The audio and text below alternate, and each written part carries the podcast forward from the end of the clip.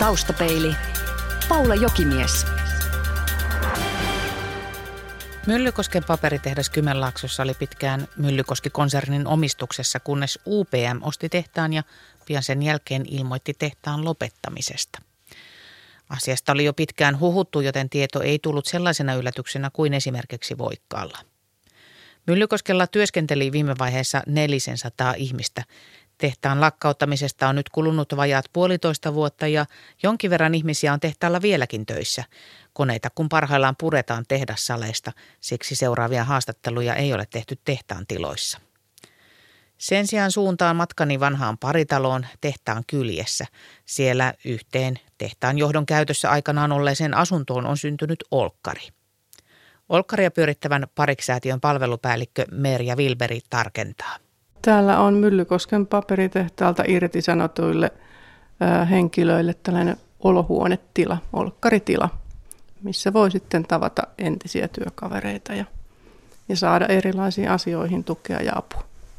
Onko tämä vähän niin kuin semmoinen terapiahuone, että täällä saa purkaa tuntoja ja kertoa oikeasti, että miltä tuntuu? No todennäköisesti aika monelle, mutta ihan tällainen vertaistuki on tärkeää tuossa. Mikä sun mielestä henki tällä hetkellä on? Vaikuttaako siltä, että ihmiset ovat jotenkin löytämässä paikkansa vai? No tälle harvaan käyneenä täällä, niin voi sanoa, että, että hyviä tarinoita löytyy, selviytymistarinoita. Siirrymme jututettavieni kanssa yläkertaan. Istutaan kolme ihmistä ripirinnan vuodessohvalle.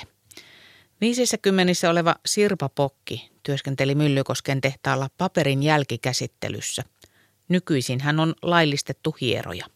Ei se varsinainen jysäys nyt ollut, kun siitähän oli aina puhetta ja vuosi vuosi oli niin kuin, että loppu ja loppu ja tämmöistä niin kuin huuhui oli. Ja... No sitten tietysti sitten kun se tuli se hetki, että nyt se ihan oikeasti loppuu, niin totta kai se niin kuin vähän, eikä niinkään vähän pisti mielen matalaksi, että ihan oikeasti, onko tämä nyt niin kuin totta. Ja sitten alkoi heti suunnittelee niin kuin elämää eteenpäin, että mihinkä suuntaan sitten sit lähtee. Ja Osasitko sä oikeasti heti katsoa niin kuin asioita eteenpäin, että sä et jäänyt vellomaan siinä tuskassa ja kurjuudessa, että mitä kävi?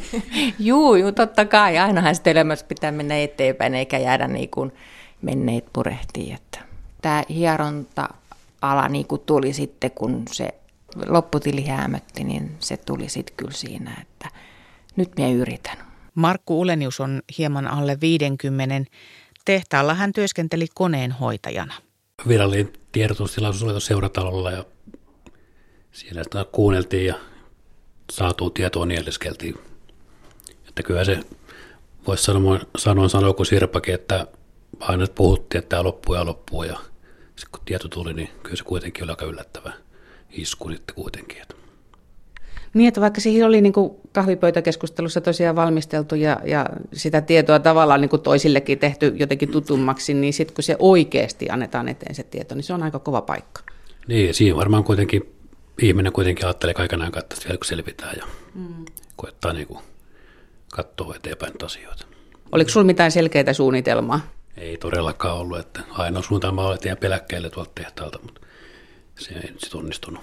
Ei mulla koskaan ollut sellaista tunnetta, että pitäisi alaa vaihtaa. Kuinka pitkään sä ehdit olla siellä? 28 vuotta. Aika pitkä rupeamille, ihan nuorena kloppina mennyt ja sitten tavallaan kasvanut tehtävän mukana vai? Joo, näin se meni, että perjantai loppukoulut ja maanantai alkoi työt. Oliko sinulla suvussa muuten jo tämmöinen perinne, oliko sinulla siis tehtaalla enemmänkin sukua? No tota, joo, on suku ollut ja isä on ollut ja veljet on ollut töissä tosiaan. Eli se on ollut ihan niin kuin, todella semmoinen selkeä vaihtoehto, että mihin, minkä varaa elämänsä rakentaa. No jos ihan suoraan sanon, että ei välttämättä kouluikään ihan niin kuin silloin päättänyt, että paperitehtaalle pitää, vaan silloin ajatu sinne ja sinne sitten tuli jäätyä. Että. Risto Uotilan tapasimme jo viime viikon taustapeilissä. Nykyisin Voikkaalla Protomon leivissä työskentelevä Risto oli Myllykosken tehtaan työsuojeluvaltuutettu, eikä juuri ehtinyt itse murehtia tehtaan lopettamista, koska hänen piti kantaa toistenkin murheet lopettamispäätöksen jälkeen en ehtinyt, en ehtinyt, että kyllä se samalla, samana päivänä, kun tuli tieto tehtaan lopettamisesta, niin iltapäivällä jo turvallisuuspäällikkölle sanoin, että nyt aletaan, nyt turvallisuusasiat jää taka-alalle, aletaan keskittyä siihen henkilöstön, henkilöstön jaksamiseen tästä eteenpäin. Siitä lähti eteenpäin. Koko syksy tehtiin sitten työtä, säännöllisiä kierroksia, tehtiin 60 työpaikkakäyntiä, siinä on työterveyshuolto, välillä tehtaan johtaja, johtaja ja itse olin suurimmassa osassa niissä mukana ja mentiin työpaikoille keskustelemaan työntekijöiden kanssa näistä asioista, että mitä tästä eteenpäin ja miksi näin kävi. Että se oli tärkeää, että koettiin se tosi tärkeäksi, tärkeäksi toiminnassa. Mutta sitten toisen kautta niin se söi kyllä minua tosi kovasti, että tunsin joulu, joulu lähestyi, niin olin aivan veto pois. Niin mä ajattelin kysyä just sitä, että koska sä sitten kävit ne keskustelut itses kanssa. Että onko sulla vieläkin tekemättä tavallaan sitä työtä vai ehdikö sä sen sitten jossain vaiheessa läpikäymään, koska kyllähän sulla on ne ihan samat luopumisen tuskat ja, ja tällaiset ollut kuin muillakin. Joo, mulle, mulle kävi sille, että mulle tuli aika äkkiä eteen sitten mahdollisuus hakea Protomo-hankkeeseen, tai siellä oli haussa projektikoordinaattorin paikka, ja mietin sitten henkilökohtaisesti, että mitä tässä pitäisi tehdä, että jatkanko täällä tehtaalla, olisi tietysti, olisin vieläkin siellä tehtaalla purkamassa niitä koneita, ja, vai olisiko sitten kanttiin lähteä ottaa se uusi haaste vastaan. Protomo-hankkeeseen, jossa oli sitten tavoitteena tukea yritysideoita ja ää, muita innovaatioita ja, ja pääkohderyhmältään Myllykosken henkilöstö. Ja hain sitä työtehtävää sitten pitkän jahkailun jälkeen joulu, joulu, joulun tienoit menisi jahkaan, sitten uskaltaisiko sitä hakea. Haastattelujen kautta tuli valittua sitten siihen tehtävään ja se alkoi sitten 2012, meidän maaliskuussa alkoi se, se työtehtävä. Et siinä sitten sit luopumistehtävä kävi mielessään niitä asioita, asioita aika voimakkaasti siinä talven, talven aika helmikuulla, maaliskuulla. Että se, että se oli niin kuin loppujen lopuksi jälkikäteen päin katsottu, niin, niin, niin se uusi työ sitten auttoi, auttoi siinä aika paljon siinä luopumisessa. Mulla on, mullahan on sellainen tausta, että Myllykoski on ollut perinteiset sukujen yhtiö. Eli siellä oli, oli tietyt suvut ja mun suku oli ja siellä sitten, että oli useammassa sukupolvessa. Ja kun menin sille tehtaalle vuonna 1976, mun sukulaisia oli siellä toista kymmentä ja sitten oli itse viimeinen. Sitten kun irtisanot, kun tehtaan lopettamishetkellä ei ollut ketään muita sukulaisia enää töissä. Mutta teillä on aika hyvä tilanne kaikilla. Otetaan nyt tämä Markun salaisuuskin sitten tähän näin, että sä oot heittäytynyt opiskelijaksi. Joo, tota, viime syksyn aloitin liiketalouden perustutkinnon suorittamisen. Eli susta tulee siis merkonomi? Merkonomi, joo. Mitä sä meinaat sitten niin tehdä sen jälkeen? Onko ärsyttävä kysymys? Koko ajan pitäisi tietää, joo. että mitä sitten? Ei ole mitään kirkasta kuvaa, että mitä, mutta että toivon, että se hankittu koulutus antaisi jotain uutta mahdollisuuksia työelämässä tuolla. Että mitään valmista työpaikkaa tässä ei ole, että mihin kouluttautuu, vaan että se täytyy jollain lailla saada ja ansaita tuolta. Mutta että on, kopettajat sanoo, että merkonomit työllistyy vielä, että se jää sitten nähtäväksi, mitä käy minulle. Että yrittäjyyskin on mahdollisuus, että ei se ei ole mikään poissuljettu, että tavallaan itseä kiinnostaa taloushallinnon puoli ja niin päin pois. Millaista se on olla muuten tuommoinen melkein 50 opiskelija?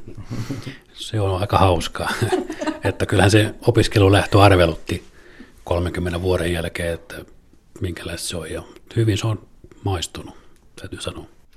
Sirpa, nehän on nyt aika kaukana mun käsittääkseni toisistaan tämä paperin jälkikäsittely ja laillistettu hieroja. Mutta sulle siis aika nopeasti valkeni, että tämä on se juttu, mitä, mitä sä haluat koittaa. Joo, mulla on niin taustana, mä 77 vuonna valmistunut apuhoitajaksi ja sitten tehnyt nyt hoitotöitä vuoteen 96. Ja tota, silloin jossain vaiheessa yksi työkaveri sanoi mulle, että lähde lukemaan tot vyöhyketerapiaa. Ja silloin olisi tehnyt mieli, mutta ei se nyt sitten elämä oikein niin kuin siinä vaiheessa sit natsannut siihen. Ja sitten se ehkä jotenkin jollain lailla kyti kuitenkin tuolla jossakin sitten jäi tonne johonkin muhimaan. Ja, ja nyt se sitten ponkas esiin, että nyt minä sitten kokeilen tätä. Oliko sinulla sellainen mielikuva niin kuin Markulla, että, että tämä on se sun loppuelämän juttu silloin, kun sä olit tehtaalla, että okei, tehdas tarjoaa sen leivän, että täällä pysytään niin kauan aikaa, kun kun, ennen kuin eläkeikä tulee vastaan ja siinä oli sitten seuraava. Haaveiliko välillä jostain muusta? No varmasti on haaveillut kyllä jostain muustakin, mutta kyllä minä niin olin siinä ajatuksessa, että kyllä minä sieltä niin eläkkeelle jään. Siitä päivästä, kun sait lopputilin siihen päivään, että sinusta tuli yrittäjä, kuinka kauan meni aikaa? Mm, koulu kesti Lahden hierojakoulu kesti vuoden. Ja olisikohan nyt noin puolitoista vuotta mennyt, niin nyt on yritys ollut muutaman viikon. Onko sä ehtinyt tekemään tilit selväksi tuon tehdasmenneisyyden kanssa vai onko sulla vielä jotain hampaankolossa pureksittavaa? On tilit on selvä, ei, ei ole mitään hampaankolos, että kaikki on ihan, kaikki on ihan hyviä okei, että ei todellakaan ole mitään. Ei tarvi ajatella menneitä. Mikäs Markun kanta tähän on? Että onko sinulla niin sanotusti mahdollisuus nyt keskittyä pelkästään uuteen ja tulevaan vai onko vielä jotain semmoista, mitä pitää niin kuin itsensä kanssa käsitellä? No kyllä tästä tulevaisuus vaan mielessä on, että kyllä toi tehdas on nyt taakse jäänyt. Ei se niin ajatuksia tarvitse päivittäin käyttää siihen enää. Että. Kuinka paljon sä oot tekemisissä näiden tehtaalaisten kanssa? No jonkin verran on, koska olen vielä tässä ammattiosaston touhus mukana, niin en muuten niin tehdaskuviossa on mukana. Tämän tehtaan osalta. Just ensi kesän menen kesätöihin taas tuonne paperitehtaalle kylläkin, mutta että naapurifirmaa tuonne. Niin, ettei pääse taito katoamaan. Joo, ettei tästä irti vielä ole päässyt niistä, niistä töistä. Että. Niin, no jos olisi mahdollisuus, jos olisi niin kuin mahdollisuus löytää siltä alalta töitä, niin menisitkö? No en tiedä, vuosi sitten olisin varmaan lähtenyt kirkkoon, mutta nyt täytyy vähän sanoa, että en tiedä. Että tosin paperialalla alkaa vakituustyöpaikkaa ei taida olla. Että Raumat lähti ja Lappeenrannasta taas porukkaa pois. Mm. Että, että kyllä se virta niin ulospäin on, eikä sisäpäin ole tehtaassa. Että. No jos ajattelet nyt, kun kerran sanoit, että olet vielä AY-osaston kautta katselet näitä muitakin tehtaalla olleita, niin miten sä sanoisit, kuinka moni on nyt jalat kuivilla? No kyllä mun mielikuva näyttää valtaosa niin kuin kuivilla jaloissa tällaista termiä käyttää. Että mm. Oikeastaan en ole itse törmännyt henkkohtaisesti kenenkään, että kello olisi niin huonosta asiat. Että jos kaikki en tunne. Että. No Ristolla on varmaan vähän enemmän faktaakin siitä periaatteessa, ainakin lukuja siitä, miten tämä työllisyys täällä on kehittynyt. Työttömiä työnhakijoita oli tässä vuodenvaihteessa tuollainen noin 140. Ja tota, tietysti opiskelmassa taitaa olla 60-70. UPM on koko henkilöstöstä on työllistynyt noin 160. Siinä on, siinä on tietysti suuri osa on määräaikaisia. määräaikaisia. Sitten tuolla tehtaan sisäpuolella on vielä 50 jälkihoitoryhmään kuuluvaa.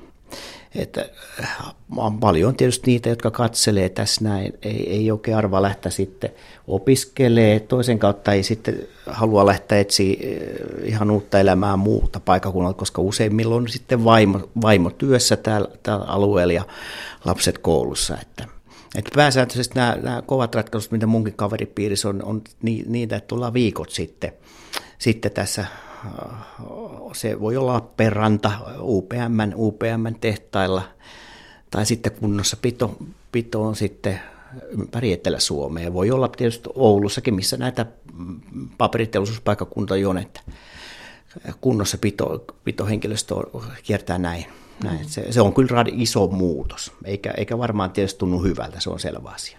Sehän on mahdoton yhtälö sinänsä, että jos sulla on perhe täällä paikan kunnalla ja saat itse käyt keikkatöissä viikot, niin ei se ole helppoa kenenkään kannalta silloin. Ei ole, ei ole, että tota, illalla tulee perjantai-iltaan, kun tullaan seitsemän, kahdeksan maissa sitten kotia ja sitten sunnuntai iltapäivä lataa miettii sitä sinne lähtöä, mm. lähtöä Raumalle, Ouluun tai sitten Lappeenrantaa. Tällä hetkellä on niin, että tässä on nämä UPM-tukipaketit on vielä päällä, eli UPM maksaa sitten jos on UPM-tehtaalle työllistynyt määräaikaisesti esimerkiksi tai vakituisesti, niin maksaa sen asumisen sieltä. Tai, tai puhutaan mm. pendelöinnistä, matkustamisesta, matkustamisesta, mutta se päättyy sitten tämän vuoden lopussa. Mm. Et, et voi olla, että osalla on kuitenkin vielä väliaikainen tämä. Että, äh, tiedän tietysti se, että tota, etsitään sitä uutta työtä tästä lähempää, että jos löytyisi.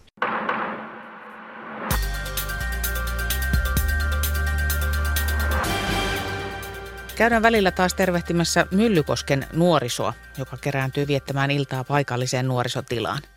Nuokkarilla touhuavat nuoret ovat 13-15-vuotiaita. Pyrön perheeseen tehtaan lopettaminen toi muutoksen. Mun iskä oli tuossa töissä ja sit, tota, no ei nyt ollut hirveän hyvä asia, että niinku loppui, että sillä oli just hyvä, niinku, hyvä paikka, sen, niinku, että se oli niinku, suhkot hyvä asema siellä. Nyt kun se niinku lopetettiin, niin se joutui muuttaa, tai no, Se on niinku viikoittain niinku aina tuolla Valkeakoskella on niinku viikot ja sitä lop- viikonloppuisin se on täällä Myllykoskella. Okei, eli joutui reissuhommiin siis. Joo. Kyllä on sitä aika paljon keskusteltiin, että minne iskä muuttaa, että muuttaako kokonaan vai että jäädäänkö Myllykoskelle vai minne. Onko sulla käynyt koskaan mielessä, että saisit voinut mennä kans sinne tehtaalle töihin? Ei, ei minua kiinnosta mikään paperihomma. No mikä sua kiinnostaa? Urheilu. Mäkin hyvä ura. Kyselen nuorilta, onko tehtaan sulkeminen vaikuttanut lähipiiriin tai itse Myllykoskeen. Ensin äänessä Juho ja Werneri, sen jälkeen Aki ja Kiia. No ei oikeastaan. Ei iskä vaan on ollut tehtä lähisukulaiset töissä, mutta ei muu. Okei, mitä Siskän tilanne tällä hetkellä on? No sillä on oma yritys. Eli kaikki kävi hyvin. No joo. Oliko pitkä mietintäaika siinä välissä, että mitä sitten tekisi? Ei, se lähti ennen kuin se meni kiinni. Ei teillä koskaan, teillä ole käynyt vielä mielessä, että teillekin olisi voinut tehdä olla hyvä duunipaikka? No ei oikeastaan vielä. No ei mullakaan mitään edää. Ehkä sitten peruskoulun jälkeen lukio ja sieltä sitten jonnekin. Ei vielä oikein tiedä. No miten Myllykoski teidän mielestä, niin onko se muuttunut sen jälkeen, siis paikkana, kun tehdas sulki ovensa? No on se vähän. Vähemmän porukkaa liikkuu käytään kaikkialla. Ei se nyt kauheasti, kun ei ole omat perheenjäsenetkään ollut siellä töissä kauheasti. Kyllä se on silleen huomattu, että iskä joutui vaihtaa työpaikkaa tuonne Kuusaalle, kun se oli siellä töissä ja ei sitten muuten silleen. No mitä mieltä te olette Myllykoskesta paikkana asua? Minkälainen paikka tämä on? No onhan tämä ihan kiva ja semmoinen sopivan pieni, mutta onhan täällä välillä sitten taas, niin kun, että kun jutut kulkee.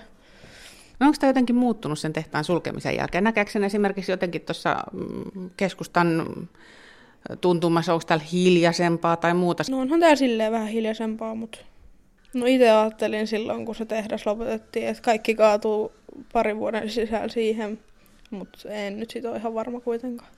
Itse varmaan jos muutan Kouvolaa tai vähän kauemmas. Itsekin haluaisin ehkä nähdä vähän erilaisia paikkoja. en tiedä, että ehkä jossain muuta muuallekin kuin jonne ympäri Suomea, vaan ehkä Englantiin tai jonnekin. En ole varmaan, tänne ei ainakaan jää. No, on sieltä se savupiipusta ei enää savu, että se on silleen vähän muuttunut. Että... Äskettäin muuten tuli pieni savukiehkura mun mielestä sieltä. No joo, väli sieltä tulee sieltä lämmityspuolelta. Niin, niin. No, sulle ei ole esimerkiksi käynyt mielessä sitä, että sä olisit jossain vaiheessa ajatellut, että se olisi voinut olla ihan hyvä duunipaikka sullekin? No emme oikeastaan semmoiseen työhön oikein ole ajatellut lähteä. Mitäs sulla on suunnitelmissa? Jotain vähän parempi palkkasta hommaa. Ai, no mutta paperimiehistä on aina sanottu, että niillä se hyvä palkka on ollut. No niin, se nyt riippuu vähän, että mihin siellä pääsee siellä tehtaalkin. No luuletko, että se tulevaisuus löytyy jostain täältä Myllykosken nurkilta vai onko sulla niinku tähtää jonnekin vähän kauemmas? No ei täältä ehkä nyt sille pitää varmaan käydä tuolla vähän kauempaan ensin opiskella ja katsoa sitten, jos tulee tänne nurkille takaisin. Näin asioista tuumasi Simo. Nuorisotilan ohjaaja Virpi Kärkäs kertoo, että nuokkarilla väkeä riittää. Parhaimmillaan paikalla on ollut jopa yli 70 nuorta. Virpi kertoo yksityiskohdan, mitä Myllykosken paperitehtaan lopettaminen on muuttanut. Sellainen äänikuva on jäänyt mieleen, että kun ennen, ennen seiso yöllä kotirappusilla talvella kovalla pakkasella, niin tehtaalta kuului selkeästi sellainen kolina ja kirskuminen, että varmaan siellä niitä puita, puita meni sinne prosessin alkupäähän, että sitä, sitä ääntä ei enää kuulu. Ja yleensä sitten tehtaan ääntä, saatikka savuja ja valoja. Tietysti kotona on läheltä seurannut tehtaan lopettamista, kun mies ehti olla siellä yli 30 vuotta töissä. Eli sitä prosessia läheltä seurannut ja, ja kyllä se vaikealta on tuntunut itsestä. Voi vaan kuvitella, miltä se tuntuu näistä, jotka on kymmeniä vuosia olleet siellä töissä. Saati sellaisista, joilla on ollut, ollut kolmekin sukupolvea miehiä siellä töissä, niin kyllähän se kipeä asia on, mutta kyllä siitä nä- näköjään pikkuhiljaa aletaan jaloilleen päästä. Muutoksia on oltu valmiita tekemään ja niitä on ollut pakkokin tehdä. Sitten on myöskin se, että miten sitten tämä taajama eli Myllykoski nousee jaloilleen. Näetkö selvästi, että tässä on tapahtunut jotain tässä kylillä vai, vai onko se niin, että täällä sinnitellään tiukasti niin kuin, niin kuin ennenkin? No täällä sinnitellään, mutta ei varmaan voi sanoa, että niin kuin ennenkin. Että olettaisin, että liikeyrityksissä varmaankin näkyy se, että asiakkaita ei ole eikä ostoja ihan, ihan entiseen malliin. Kuinka paljon näistä nuorista näkyy tai kuuluu se, että, että kotona on voinut olla isojakin juttuja mietittävänä ja, ja tilanne on ollut sillä kysymysmerkillä ja Puhuuko nämä nuoret semmoisista asioista keskenään tai esimerkiksi sun kanssa? Itse, itse en ole nuorten kanssa muistaakseni ollenkaan keskustellut tästä tehtaan lopettamisesta, mutta silloin tällöin sivukorvalla kuulee, että joku, joku puhuu, että on isä, isä tai äiti ollut siellä, siellä töissä. Ja... No onko kuullut semmoista, että joku esimerkiksi olisi murehtinut sitä, että no siinä meni nyt sitten mun tulevaisuuden suunnitelmat uusiksi? Ei, et juuri nythän on puhuttu näistä, koska on haku, haku näihin oppilaitoksiin päällä, mutta se on varmaan jo useita vuosia ollut nähtävissä, että paperiteollisuus ei ole tulevaisuuden ala. Mm. Et kovinkaan moni ei ole suunnitellutkaan hakevansa. Palataan takaisin Olkkariin, Sirpa Pokin, Markku Uleniuksen ja Risto Uotilan seuraan. Myllykosken keskustassa kaikki näyttää kiertyvän tehtaaseen. On itse tehdasrakennus, sitten tehtaan johdon asuinaluetta, tehtaan klubi ja tietysti MYPA, jota tehdas tuki kaikin mahdollisin tavoin. Nilkuttaako Myllykoski tällä hetkellä rampana? Mikä on sen tulevaisuus? No tuossa kylällä kun kulkee, niin on aika hiljasta, ettei tuo nyt kauheasti porukkaa kuule. Että... Samaa mieltä, että kyllä ne 70- ja 80-luvun kultajat on takaan tuossa kylän vilkkaudessa. Minkälaista täällä oli muuten silloin? No en tiedä, kun äiti ei päästänyt katsomaan.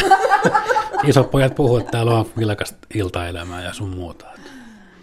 Varmaan toi rampa on ihan hyvä sana. Käyttäisin sitä, sitä, sitä sanaa ja se, että eihän tämä kolise eikä nouse savut, savut ja, ja tehtaan autot ei pörrää tuossa kylällä.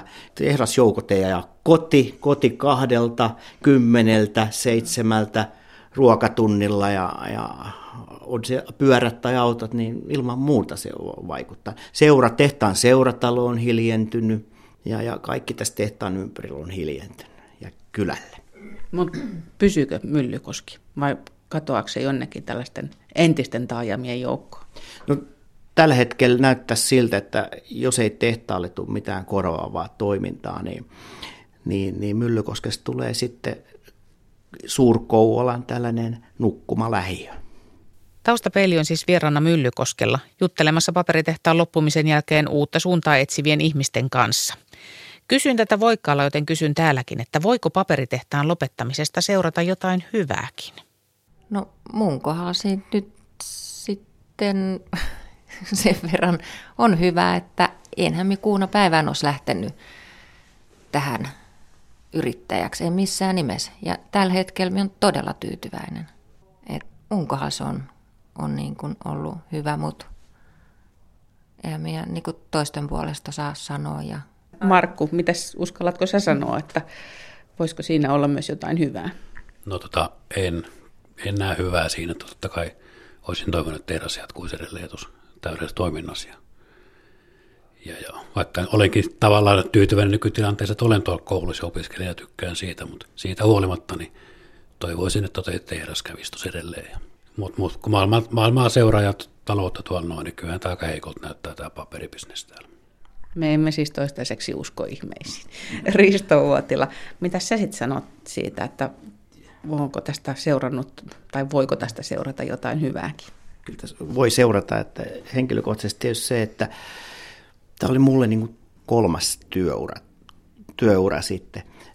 Taas aivan erilainen työ, tai aika paljon erilainen työ kuin aikaisempaa. Ja, ja nimenomaan erilaiset sitten haasteet, haasteet. Ja sitten se on tuonut tietysti mulle sitten uskoa siihen, että tässä kuitenkin pärjätään tehtaan porttien ulkopuolellakin. Ja, ja niillä, niillä eväillä, mitä on saanut tästä työelämästä tarttumaa tehtaalla, että ne, ne kantaa kyllä ne opit sitten tuolla porttien ulkopuolella ja sitten on saanut tosi hyviä työkavereita. Se on, että aina tehtaalla oli hieno, hienoja työkaveri, hieno työryhmiä ja samoin löytyy sitten sen portin ulkopuolella. Se on ollut, ollut hienoa. Sitten toisen kautta pääsee nuorien kanssa paljon tekemään töitä. Tällaisen kysymyksen jälkeen on tietysti hirveän reilu esittää tämä seuraava kysymys, mutta se kuuluu niin, että no mitä sä oot jäänyt eniten kaipaamaan sitten tehtaalta? Kyllä sitten sellaista äh, tiettyä säännöllisyyttä ja sitten suuruutta, suuruutta, isot koneet ja, ja isot, isot kokoukset ja mittaluokka oli kaikki, kaikki, kaikki oli sitä isoa tietyllä tavalla. Palkkakin ja paljon isompat joskus tota, nykyään, nykyään, sitäkin on jäänyt ilman muuta kaipaamaan, kaipaamaan mutta ei se ole, sitä tiettyä suuruutta, että sen huomaa, kuinka paljon pienempää kaikki jutut on tämän porttien ulkopuolella. Suuruuden kaipuu. No, Markku Lenius, onko sulla suuruuden kaipuu vai mitä sä eniten tehtaalta jäit ikävöimään? No työkaverit tietenkin ja työyhteisö, että sitähän sitten tietysti ikävää on. Käykö siinä niin, että sitten kun ei ole enää samassa työpaikassa, niin se yhteydenpito rupeaa niin kuin jossain vaiheessa hapertumaan, että enää ei sitten ollakaan niin paljon tekemisissä niiden tyyppien kanssa? Joo, kyllä siihen vaan näin käy, vaikka sitä miten erikseen päätetty, vaan enemmänkin toisinpäin, että pidetään yhteyksiä, mutta kyllä se vaan käytännössä näin käy, että yhteydenpito vähenee. No onko sinulla semmoinen olo, että sä et ole vielä löytänyt nyt uutta korvaavaa yhteisöä siihen, että sä et, vaikka sä oot opiskelija, voisi ajatella, että on hurja opiskelijaelämä meneillään. Mutta... No joo, sitä tässä on odoteltu, että milloin se opiskelijaelämä oikein niin kuin alkaa.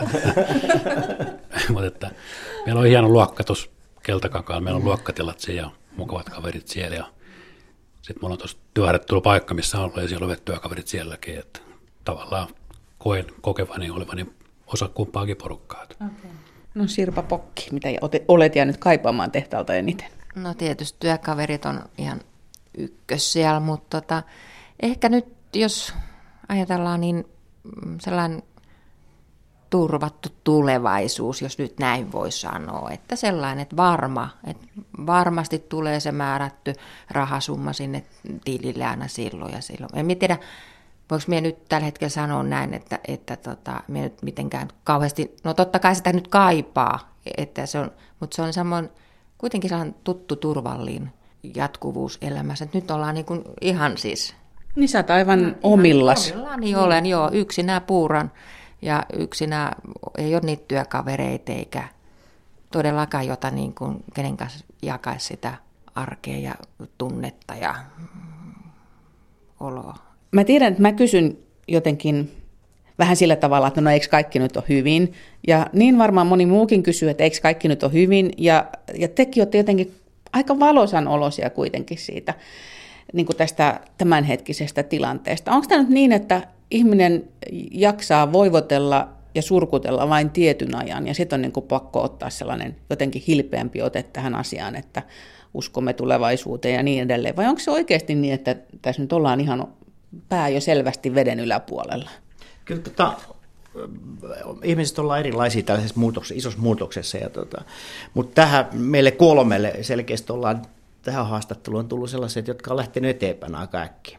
Valinnut sen oman tiensä aika rohkeastakin, rohkeasti, että ilman mitään varmaa, varmaa määränpää, että mikä siellä näkyy siellä tulevaisuudesta. On valittu se tie, että toi voisi johkuun johtaa. Mutta nyt, nyt ilman muuta paljon jää sitten kuitenkin sinne koti, koti jotka, jotka ei oikein ei pysty valitsemaan, ja se on inhimillistä se, että ei valita sitä. Sitä on vaikea valita, sitä on vaikea löytää. Mm. On, on ikää alkaa olla, ja ei ole, aika lyhyt koulutausta on ollut siellä parikymmentä, 30 vuotta sitten tehty sitä, ja työtehtaalla on ollut aika paljon sitä samaa. Samaa ei ole tarvinnut tehdä isoja valintoja sielläkään. Tosi vaikea tehdä sitten valintoja tässäkään vaiheessa vaiheessa, että ei pidä vähätellä sitäkään porukkaa, se, se on ilman muuta olemassa, mutta ei se tule tällaisiin haastatteluihin, että se pitää ottaa huomioon, että, hmm. että se menee vaan niin. Niin, eli, eli tavallaan tämä antaa ehkä pikkusen vääristyneen kuvan Joo. siitä, mikä Joo. se yleinen mielentila kyllä, ja henki kyllä. on, että Joo. Mistä mä sitten löytäisin ne kaverit, mitkä, millä ei mene niin hyvin? Onko se nyt aina tämä perinteinen vastaus, että tuonne paikalliseen bubiin, niin, niin sieltä kuulet toisenlaisen puolen tästä asiasta? Ei, ei, ei, ei ne henkilöt ole pupissa. Kyllä ne on kotona siellä, siellä tekemässä ruokaa. Tällä hetkellä varmaan lapset on tulossa kotia ja, ja vaimo, vaimokin tulee sitten vähän myöhemmin. Niillä on kyllä ihan mielekäs tekemistä. Ne on tärkeitä henkilöitä tässä yhteiskunnassa kunnassa siitä huolimatta, että he eivät ole tällä hetkellä työssä. Yle.fi kautta taustapeili. Yle. Radio Suomi.